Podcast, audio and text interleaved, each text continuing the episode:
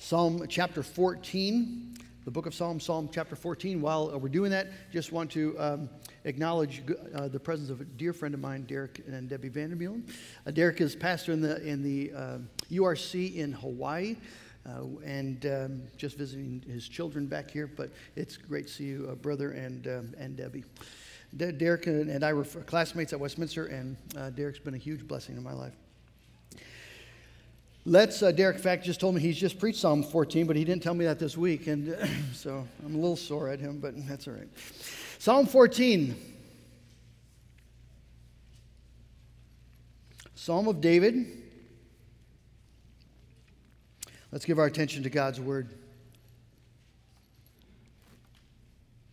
The fool says in his heart, There is no God. They are corrupt, they do abominable deeds, there is none who does good. The Lord looks down from heaven on the children of man to see if there are any who understand, who seek after God.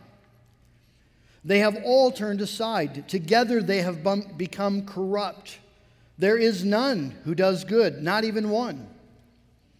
Have they no knowledge, all the evildoers? Who eat up my people as they eat bread and do not call upon the Lord? There they are in great terror, for God is with the generation of the righteous. You would shame the plans of the poor, but the Lord is his refuge. Oh, that salvation for Israel would come out of Zion. When the Lord restores the fortunes of his people, let Jacob rejoice let Israel be glad. Let's bow our heads in prayer.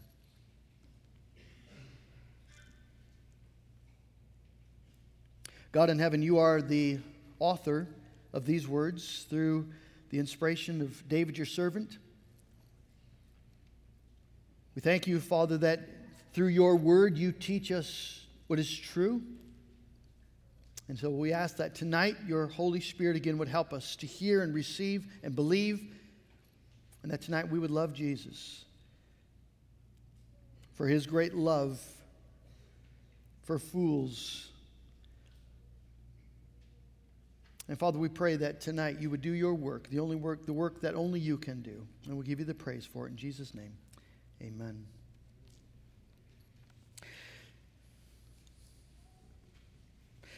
Psalm 14, one of David's Psalms, written thousands of years ago, is a wonderful contemporary analysis of the world that we live in. Uh, if you would ask, why is the world the way that it is? Psalm 14 has a tremendous answer. Why is the world the way it, that it is? We get used to it, don't we? We just take it for granted that the newspapers are going to read uh, what they read. The headlines are going to be about crime and about war. We're going to read about corruption and greed and perversity and hatred and lies. Why? Why is the world the way it is? Why are there organizations like ISIS, which kills its thousands, and Planned Parenthood, which kills its millions? Why is there a multi billion dollar pornography industry in this country? Why do those things exist? And Psalm 14 has an answer. The world is the way that it is because sinful men and women, by virtue of their sinful nature, live without regard to God. They say in their heart, There is no God. So tonight we're going to look then at the fool and his declaration. And secondly, we'll look at the Lord's investigation. And thirdly, the psalmist's expectation. Uh, David begins by introducing to us a fool, the fool. In biblical terms, uh, the fool is not someone who is silly as much as someone who is spiritually deluded, someone who is morally deviant, someone who is intentionally uh, set against the person and the, and the ways of God. And this person, the fool, says in his heart, he has a conversation within himself. At the deepest level of who he is, he has a conversation and a discourse with himself. Plumer says the discourse is not the atheism of understanding, but the atheism of the heart. The heart, of course, is the wellspring of life. the Bible says. It's at the core of a person. It's the seat of your desiring and your choosing. Your deepest commitments are there, your deepest convictions are there, and you will live out of those convictions and commitments. People are what they are, and they do what they do because of the heart within them. Remember, I believe it was Paul Tripp or Ted Tripp, one of the two. Um, but talking about uh, a drunk, uh, an uncle who was drunk and, and at a family gathering and saying perverse things, and his mother uh, grabs little uh, Ted and uh, takes him out of the house and just says, I want you to remember nothing came out of his mouth that wasn't already there in his heart. We are what we are and do what we do because of the heart that is within us. And the fool has within his heart this deep commitment and conviction there is no God. The Hebrew word used here for God is the word Elohim. It's the name of God that you read if you would open your Hebrew Bible and go to Genesis 1 1. In the beginning, Elohim created heaven and earth. It is the name of God as Creator God, the God who sustains and rules, the God who uh, reigns as judge.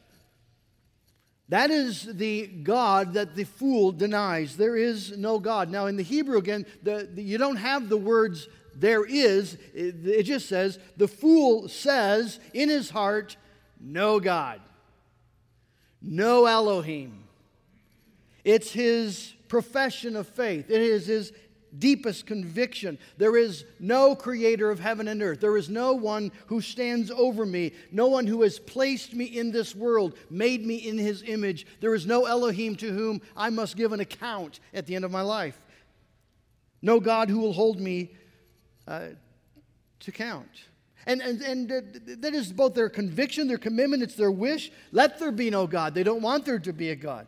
Now, the folly of such a statement is glaringly evident in light of the fact that God has revealed himself so magnificently in the things that he's made. As Psalm 19 says, the heavens are telling, they're shouting the glory of God. Have you, been, have you had your eyes open this past week? Are you, are you seeing the sunsets? Do you, do you see the beauty? Do you see the, the glory of God? Maybe if you've gone on vacation and you've traveled and you've marveled at how creation is telling and proclaiming the glory of God day after day pours out speech. Night to night reveals knowledge. There is no place where their language is not heard. God's creation is shouting the truth of his being and his presence.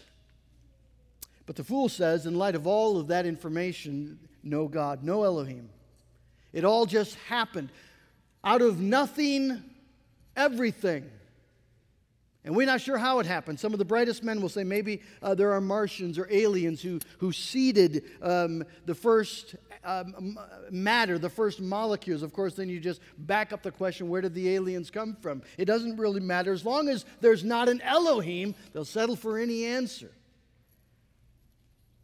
Paul says in Romans chapter 1 that, the, that wicked, unrighteous men suppress the truth, for what can be known about God is plain to them because God has shown it to them. God, God has been active in revealing himself. He's, he's held out the truth of his person, his, his eternal power and divine nature, and they are clearly perceived ever since the creation of the world in the things that have been made, so that people are without excuse.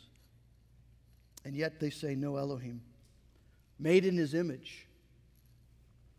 And the Bible says, furthermore, that God has placed eternity into the heart of men, so that when people say there is no God, there is no God to whom I am accountable, they are speaking against what their conscience knows to be true. There is no evolutionary rationale for guilt. And yet every person experiences it.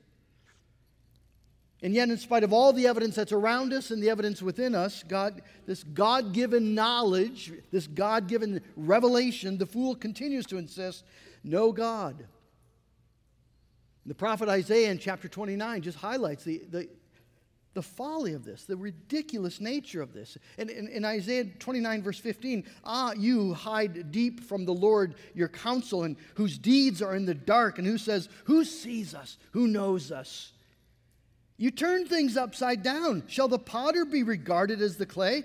That the thing made should made of its maker, he did not make me. Can you just imagine this little pot that's just been created and it's, and it's sitting there, and the, the artist, the author, the, the potter is standing there with the clay still on his fingers, and, and the pot uh, points to him and says, He didn't make me.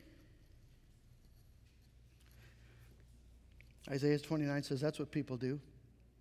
The thing made says of its maker, there's no God, there's no Elohim.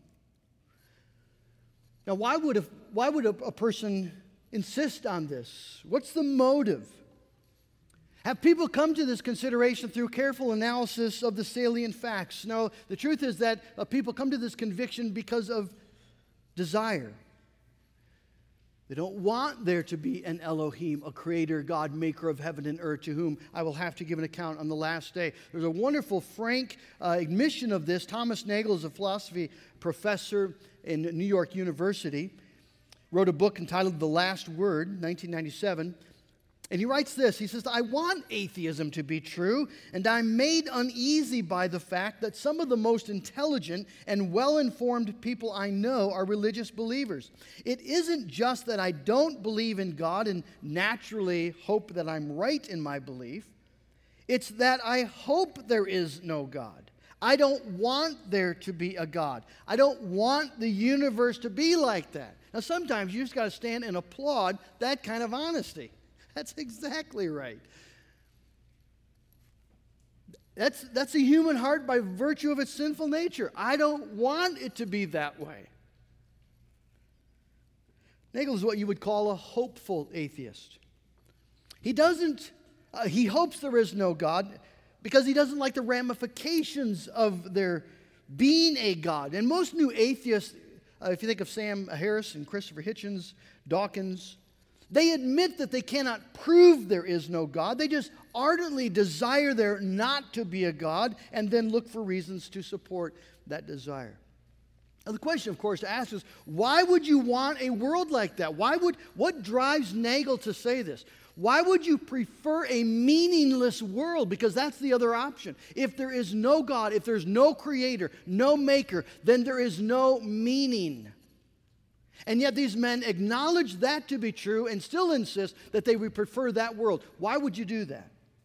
Why would you prefer a world that exists by evolutionary accident? Aldous Huxley, a, philosophy, a philosopher and author, something about philosophy here, but um, he's a, a, philosopher and author who passed away in 1963, uh, incidentally, the very same day as C.S. Lewis and JFK. Can you imagine the three of them standing before the throne on the same day? But this is what Huxley says I had motive for not wanting the world to have meaning. And consequently, I assumed that it had none, and then was able without any difficulty to find satisfying reasons for my assumption. And then he says this The philosopher who finds no meaning in the world is not concerned exclusively with a problem in pure metaphysics. In other words, uh, he's saying that the, the, the, guy who posits there is no God is not dealing with um, a metaphysical question is there actually objectively such a being as God? It's not a metaphysical, objective issue for him as much as, as it is this. He says he's concerned to prove that there's no valid reason why he personally should not do as he wants to do. You see that? The main concern isn't the metaphysical question, it's the moral question. Is there someone who exists who has the right to call me to account? And Huxley says, for myself, the philosophy of meaninglessness was essentially an instrument of liberation, sexual and political. Again, wonderfully honest. End of the day, he was not nearly as concerned about the metaphysical possibility of there being a God, a Elohim, maker of heaven and earth. End of the day, what he was most concerned about is that there was no one who was going to call him to account for who he went to bed with. And we live in a day where that is absolutely what's going on. Where the sexual revolution is uh, our claim to independence and liberation. We will determine our own uh, moral principles. Uh, we will function uh, as though we have the right to simply do what we believe uh, we ought to be allowed to do. And who's to say otherwise? And so you see, since the fool would rather there not be a being who can call our actions evil, since, we would, since the fool would rather there not be a God who can call us to account, He convinces himself there is no such thing. Interestingly, religious or spiritual people can be just as foolish as the most ardent atheist. David is not speaking here simply about atheists. Many of the fools in the Bible were people who would profess to believe in God. In the world that we live in, there are many people who profess to be spiritual and who profess to believe in God. They may even believe in a plethora of gods, but they do not believe in Elohim. They believe in a God that, is, that they feel comfortable with, a God who affirms them, a God who's not so shook up about sexual morality, a God who is willing to uh, serve them when they, when they feel that they need that service, and a God who's willing to leave them alone when they would like to go their own way. There's, there's no God who's made them in their image, a God that deserves their worship and obedience and will hold them to account. No Elohim. And of course, you can be a, a professing Christian and be a fool. You can profess biblical faith and be a fool. You can know your catechism frontwards and backwards. You can be convinced uh, and, and, and uh, convince people that you are a member in good standing. But if, if we could open this person up down and see the root of their being, at the source of their willing and desiring the things that they dream about, we would find plenty of uh, ambitions and hungers and passions and ideas and commitments and fears but no Elohim. No desire for and delight in and concern for Elohim, God, the Creator. My wife and I saw, uh, I think on vacation, um, the Pixar movie uh, uh, Inside Out. It's fascinating. I think one of Pixar's best. And it's about what goes on inside the head of an 11 year old girl, which I have to admit is a fascinating topic. And uh, in the movie, you, you, uh, so you, you're literally inside Riley's head and inside her heart, really, the seat of her emotions. What makes Riley Riley? Her convictions, her experiences, and interestingly, the, they portray the things that form Riley, the things that make Riley Riley. They call these various islands. And I'm not spoiling anything here by telling you this, but there's islands of personality. And so you have the island of family, you have the island of honesty, the island of hockey, the island of friendship, and Goofball Island. So these are all islands. Family Island, Honesty Island. So the morality, the, the, the love of sports, the uh, des- delight in friends, and then just this goofiness. And so these are the islands that make Riley Riley. Do you know what isn't there? Elohim Island. There's no God. Riley is a perfect little American atheist. Just a sweet little kid who lives her life with no reference to God at all. That's what the, Dave, what, that's what the psalmist is talking about. What's the fruit of this profession, this conviction? What are the fruits of the fool's commitment? Well, David says, they are corrupt. The Hebrew word signifies uh, something that's gone sour, something that's rancid, something that's putrid, is no longer of any use. It stinks. There's, a, there's something fundamentally wrong with it. And what David is saying is that the, the disposition, the fundamental disposition of the sinful human heart is that. It's gone wrong. It's putrid. It's defiled. And because the heart is the wellspring of life, what's going to come out of that putrid life, that putrid heart, are putrid acts. It's all, they are corrupt. And out of that corruption come abominable deeds. You see, the problem with humanity isn't that people do bad things. The fundamental problem with humanity is that people are by nature bad. People are by nature corrupt. The heart is wrong. And because the heart is wrong, it is inevitable that out of that wrong heart come corrupt, abominable things. And the, the word, again, abominable, it means, uh, it speaks of things that desecrate, things that defile and violate. Things that are inherently wrong, inherently evil, acts of violence against God and against His good creation. We've had such a devastating illustration of this in the last week or so with the incalculable evil of Planned Parenthood. And here you, here you have women, maybe some of them mothers, made in the image of God, calmly discussing how they murder babies in the womb, and they do it carefully so they can preserve certain body parts which they then sell for profit. So they, they violate the sanctity of that womb and the, and the sanctity of that life and desecrate that body made in God's image so that they can sell the parts for profit. One of the ladies said, I want a Lamborghini. One writer has said, This is our Auschwitz. You ever wonder how people in Germany could just stand by as Jews were being dragged away and burned? This is our Auschwitz. And we have political leaders and members of the media committed to doing whatever they can to support and defend this sort of vile organization. And the question, of course, is how do we get here? Well, we got here because people say there is no God, there's no Elohim. The lady who's parsing body parts and getting them ready for sale and shipping them off. No Elohim. But the Lord looks down from heaven on the children of man to see if there are any who understand, any who seek after God. No matter you see what the fool says in his heart, no matter how convinced the fool is that there is no God, there's no Elohim, he's there. He's in his heaven. He's never once taken his eyes off the world. He sees, he knows everything, and he's looking to see if there are any who understand. Are there any who get it? Are there any of these creatures made in my image, any of the children of men? Do they understand?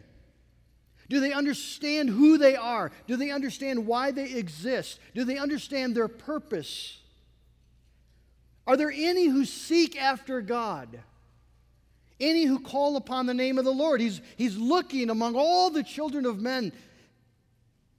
And the devastating answer comes back there is none. There, no one does. No one, no one is seeking for God. They're seeking for sex and money and reputation and comfort and security. They seek careers and music and sports and movies, but not Elohim. Not God, the maker of every gift, the maker of their own body the one who's ordained their days.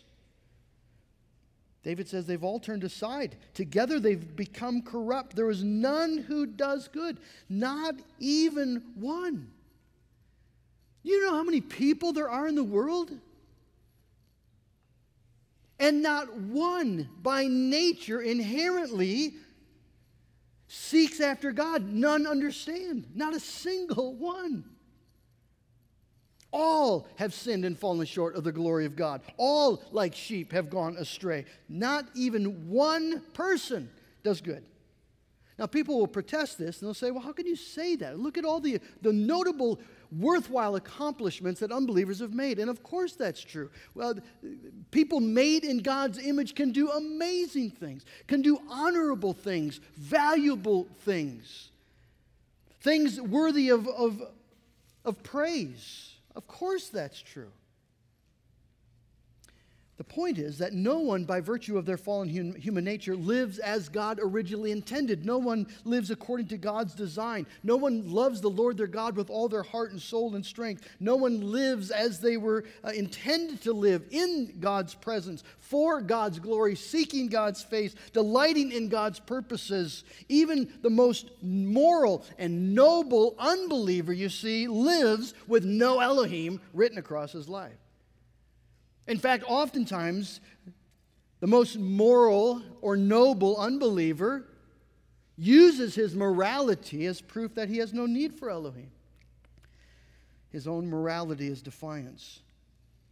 How did this happen? Well, the psalmist says they've all turned aside, turned away from God. It's a train that has gone crashing off the track. And of course, the train wasn't made to work that way.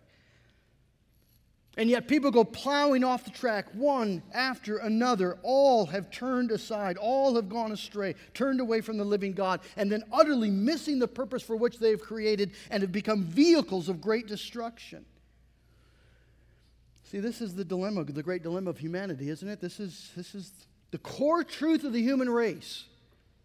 It's man's great predicament as well as his great perversion. He was made by God, for God, to live with God, but in his heart of hearts, he denies God, refuses to accept the truth and the reality of the one who made him, and becomes then an ignorant fool, a destructive fool. Have they no knowledge? All evildoers who eat up my people as they eat bread and do not call upon the name of the Lord?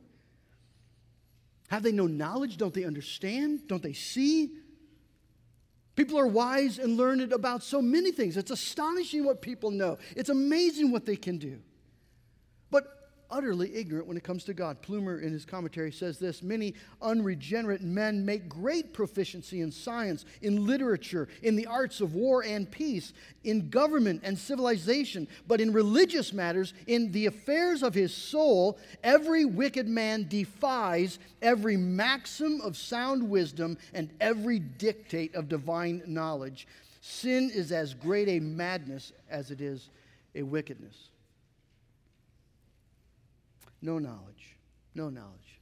You ever tried to have a conversation with people about spiritual things who, who are committed to the principle of no Elohim? You've never heard such foolishness as people talking about spiritual truth when they're committed to no God. And it is, it is all human nature by virtue of Adam and Eve. No one, no one does better.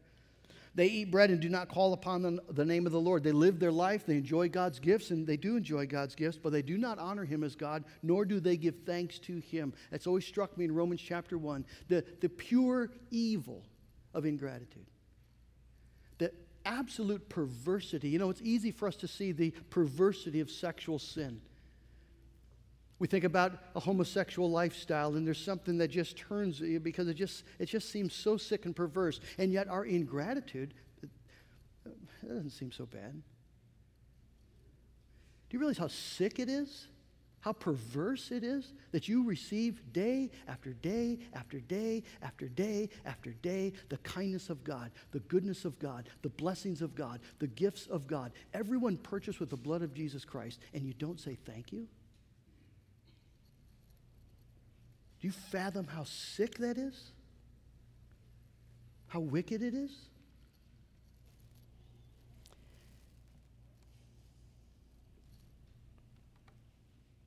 They don't call upon the name of the Lord. They don't worship him. No Elohim, you see? No Elohim. No God, no God to whom I owe my life. No God who has the right to tell me how to live. No God that I will bow down to. But David talks about a day of revealing and a day of reversal, verse 5 and 6. There they are in great terror, for God is with the generation of the righteous. You would shame the plans of the poor, but the Lord is his refuge. You see, there's this, there's this great contest going on between, between the fool and the people of God. And David looks forward and he sees a day when suddenly the, the, the, fool is going to be in great terror as he realizes there is a God and this God is with the righteous. When suddenly the, the scales are taken away from his eyes, when the sky suddenly opens up, and the reality of God is revealed, the Son of Man descends on the clouds of heaven. And then suddenly, as, as, as the fool, all of his life saying, There is no God, no Elohim.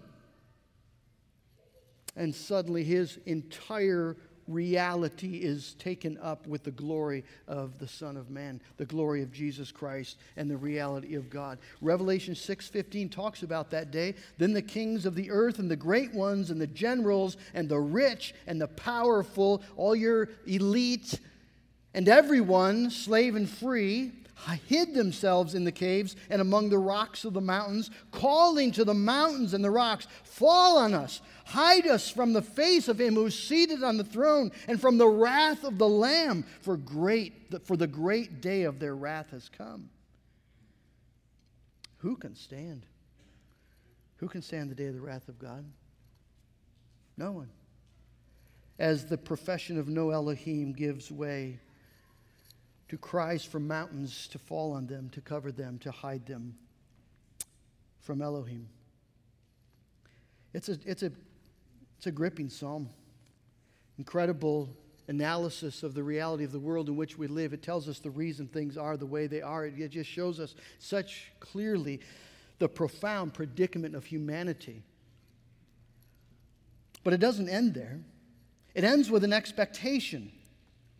Oh, that salvation for Israel would come out of Zion when the Lord restores the fortunes of his people. Notice he doesn't say if the Lord restores the, the fortunes of his people. If only God would do something. That isn't his prayer. That isn't what he says. It's that it would happen when it happens, then let, it, let Jacob rejoice and let Israel be glad. As David surveys the world, he sees all the corruption, all the perversion, all the pollution out there and in here. He knows himself. But as he sees all the abominable acts of men who defy God and desecrate his creation, he longs for it to come to an end. Oh, that salvation would come out of Zion. Don't you long, don't you hunger for a world where things are right? Where babies aren't murdered for convenience sake? Where people don't hate and lie and lust and steal and beat down, right, brothers and sisters. Just a world where it's right, where God is honored, where God is delighted. Can you imagine a new heaven and a new earth where, where the entire creation around you and every person that you see is full of the glory of God and delights in the knowledge of the Lord? It's astounding. That's what David hungers for. Oh, that salvation would come out of Zion. And why would David expect this? It's clearly his expectation. Well, he expects it because God promised it. That's the beauty of it. God promised us way back in Genesis 3:15 when sin entered the world and the serpent had his devastating effect, God promised to send someone who's going to deal with the serpent. He's going to crush the serpent's head and every abominable act that flows from the serpent's presence and power is going to be wiped away. It's a messianic prayer.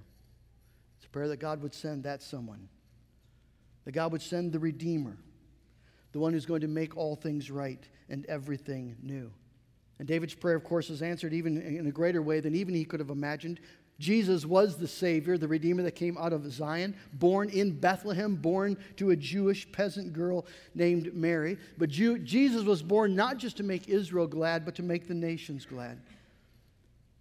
Jesus is God come to earth for the earth. He came to rescue this world, this humanity from our deadly folly. You see, Jesus did not come. Remember what he said? I didn't come for the good moral people of Israel. I didn't come for the righteous. He came for the fools of this world. He came for people like you and people like me, who by virtue of our sinful nature have denied the truth of God. You've done this. In your heart, you've said, No Elohim. People who've lived as t- times as practical atheists, no matter what we profess with our mouth, the truth of our life has said something else. People who've gone astray, run off the rails going our own way, refusing to live under the sovereign lordship of Elohim. People who've said and done abominable things, things that ought not to be done, violating God's holy law, desecrating his good creation. That's the truth about us. But the glory of the gospel, friends, is that God sent his Son into this world not to condemn the world, but that through him this world might be saved. This world. The glory of the gospel is that at just the right time, God sent Jesus and Christ died for the ungodly. He died for the ungodly. Isn't that beautiful? Are you glad that's true? The glory of the gospel is that God so loved this world, this foolish, foolish, God denying world. God so loved this world that he gave his only begotten Son, that whoever believes in him should not perish, but have everlasting life. That's the beauty of the gospel. Jesus Christ, the Son of God, gave up his life for people who said there is no God and whose lives performed uh, out, of their, out of that conviction erupted all the corruption and abominable deeds and thoughts. And Jesus went to the cross bearing that. That's the beauty of Psalm 14. that all this abomination, all this wickedness, Jesus Christ was willing to suffer and was able to satisfy the wrath of God, the justice of God in your place, in my place. That's the gospel. And the, quest- the question then comes out to you and I this evening, people who've heard the gospel. The question is will we bow to King Jesus then in light of his goodness and his love? Will we bow to God, bow to Elohim? Will we gladly own this God as our God, as our Savior and our Lord, and, and strive to live then fully cognizant of the reality of God, the glory of God? Will we get it? That's the question. Will we understand who we are and why we were made and what our purpose is and how we can be reconciled to this God and, and, and to know that that is life and everything else is death? That is wisdom and everything else is foolishness. My prayer is, is that we would more and more understand that in Jesus Christ, Jesus has rescued us from the foolishness, the abject foolishness of sin and has brought us into the wisdom of the gospel, the wisdom of Jesus Christ our Lord, our righteousness. And that through Jesus, Elohim has become even more precious. He's become Abba, Father. Let's, let's live as people who, by the grace of God, delight in the truth of God. Amen.